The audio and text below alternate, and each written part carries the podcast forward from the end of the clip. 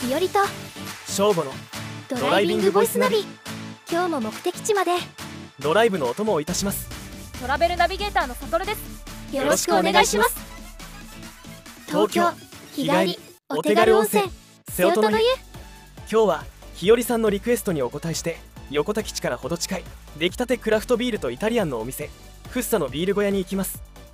その後東京郊外秋川渓谷の自然が満喫できる日帰り温泉の瀬音の湯をご紹介します今日も楽しそう早く行きましょ前回ご紹介した横田基地の駐車場からなら車で10分ちょっとで行けます東京方面からなら中央自動車道八王子インターチェンジから行くと便利ですナビにはフッサのビール小屋で検索して目的地登録しましょううあ看板見えてきたここを左折すると住宅街の狭い道路になります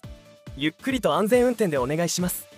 ここは日本酒の酒蔵石川酒造さんの敷地にあります建物に歴史を感じるわよね石川酒造は江戸時代の1863年から日本酒を作っている酒造メーカーです玉自慢という銘柄は地元の人にも愛されていますここは酒蔵見学ができるから毎月開催される感謝デーをチェックしてその日に合わせていくのもいいかもね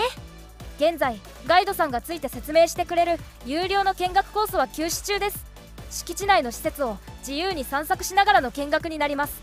無料の資料館があってお酒造りの歴史や手法を学べるのよね江戸時代明治時代昭和時代の酒造りやビール作りの資料が展示されてます明治20年からは日本ビールの銘柄でビールも作っていたんだよさてそれではビール小屋に行ってみましょう奥にフッサのビール小屋の看板が見えるねここはオープンスペースも広くて昼間にティータイムとして利用しても気持ちいいのよね貸し切りでガーデンパーティーなんてのもいいか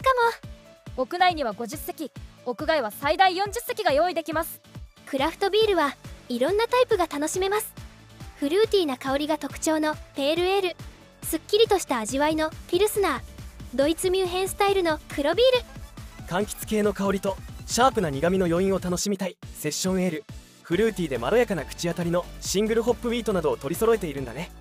瓶がおしゃれだからお土産に買って帰ろうそうそうお土産屋さんもあるから後で紹介しますね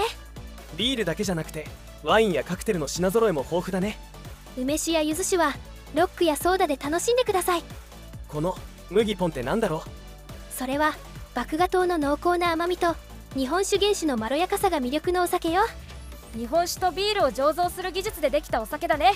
スパークリングワインやジンジャーエールなどいろいろなもので割って楽しめるお酒よ料理もどれにするか迷っちゃうくらいなのよね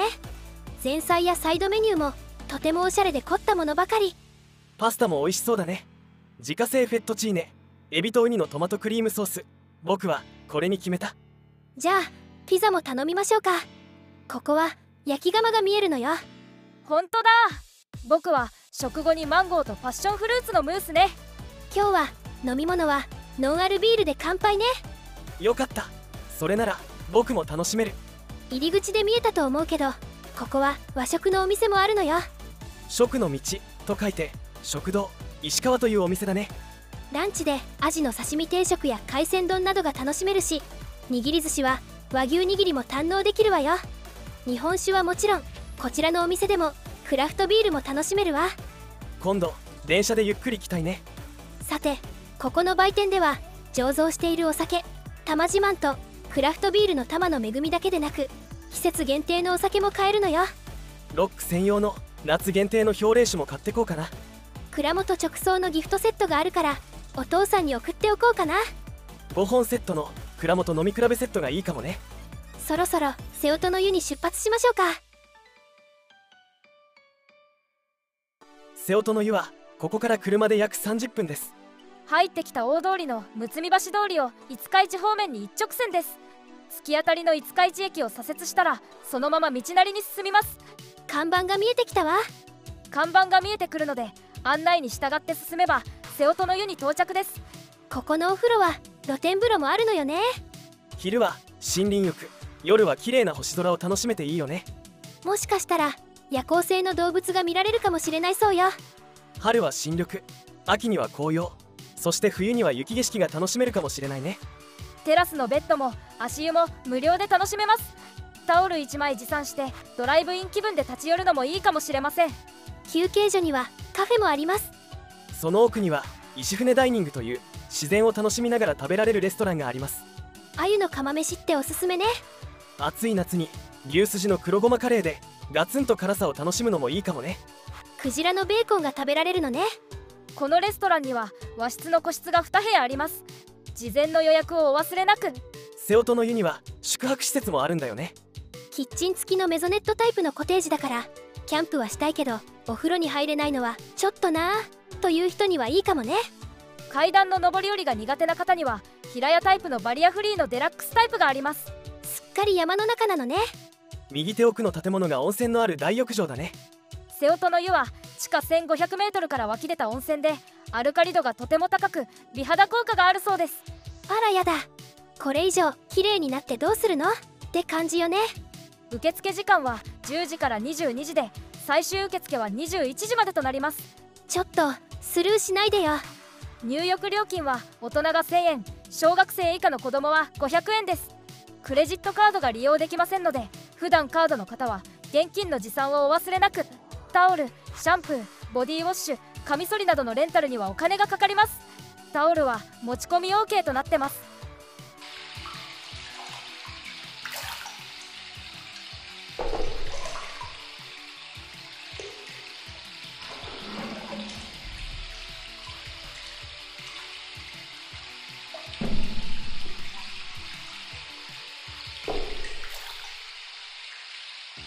自然の中でゆったりとお湯に浸かるって幸せね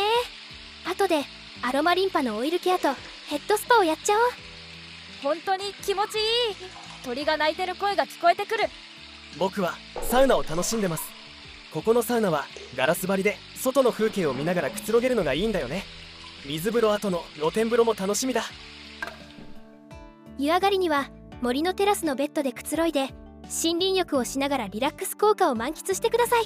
秋に一人でフラッと来てここでゆっくり本でも読んでたら時間を忘れそうねそういえば入り口にあった足湯も入ってみようか行ってみましょうここの足湯の温度は40度前後ですあ猿出没注意だってお猿さんも入りに来たりするのかしらそういえばお土産って買えるのかしらわ入り口に大きな売店があったね行ってみよあ野菜がいっぱい物産販売所の朝露では地元農家の朝どり野菜が買えますまた地酒お蕎麦をはじめいろいろな特産品が取り揃えられていて食べ物だけでなく工芸品なども売られていますリラックスしてお土産も買えたしちょっとお腹が空いてきたわねレストランもいいけど落ち着いたお蕎麦屋さんに行ってみたいなうこの近くに美味しいお蕎麦屋さんがあるよおじさんおばさんが切り盛りしてる静かなところなんだよ行きましょうここそばどころ鴨庵はとても歯ごたえのあるお蕎麦が美味しいですここの天ぷらそばは信じられないくらいの量の天ぷらが出てきますそば茶も美味しくてなんだか落ち着く4人掛けのテーブルが3つのこじんまりしたお店なので待つかもしれませんそんな時はお店の前のベンチに腰掛けて大自然の撮影タイムにしてみてください今日は自然と美味しいものを堪能して露天風呂でリラックスできて満足でしたこの先も気をつけてドライブをお楽しみくださいお楽しみください最後までご視聴いただきありがとうございましたチャンネル登録高評価ボタンを押していただけると嬉しいですよろしくお願いします関連情報は概要欄にリンクを貼っておきます合わせてご参考にしてください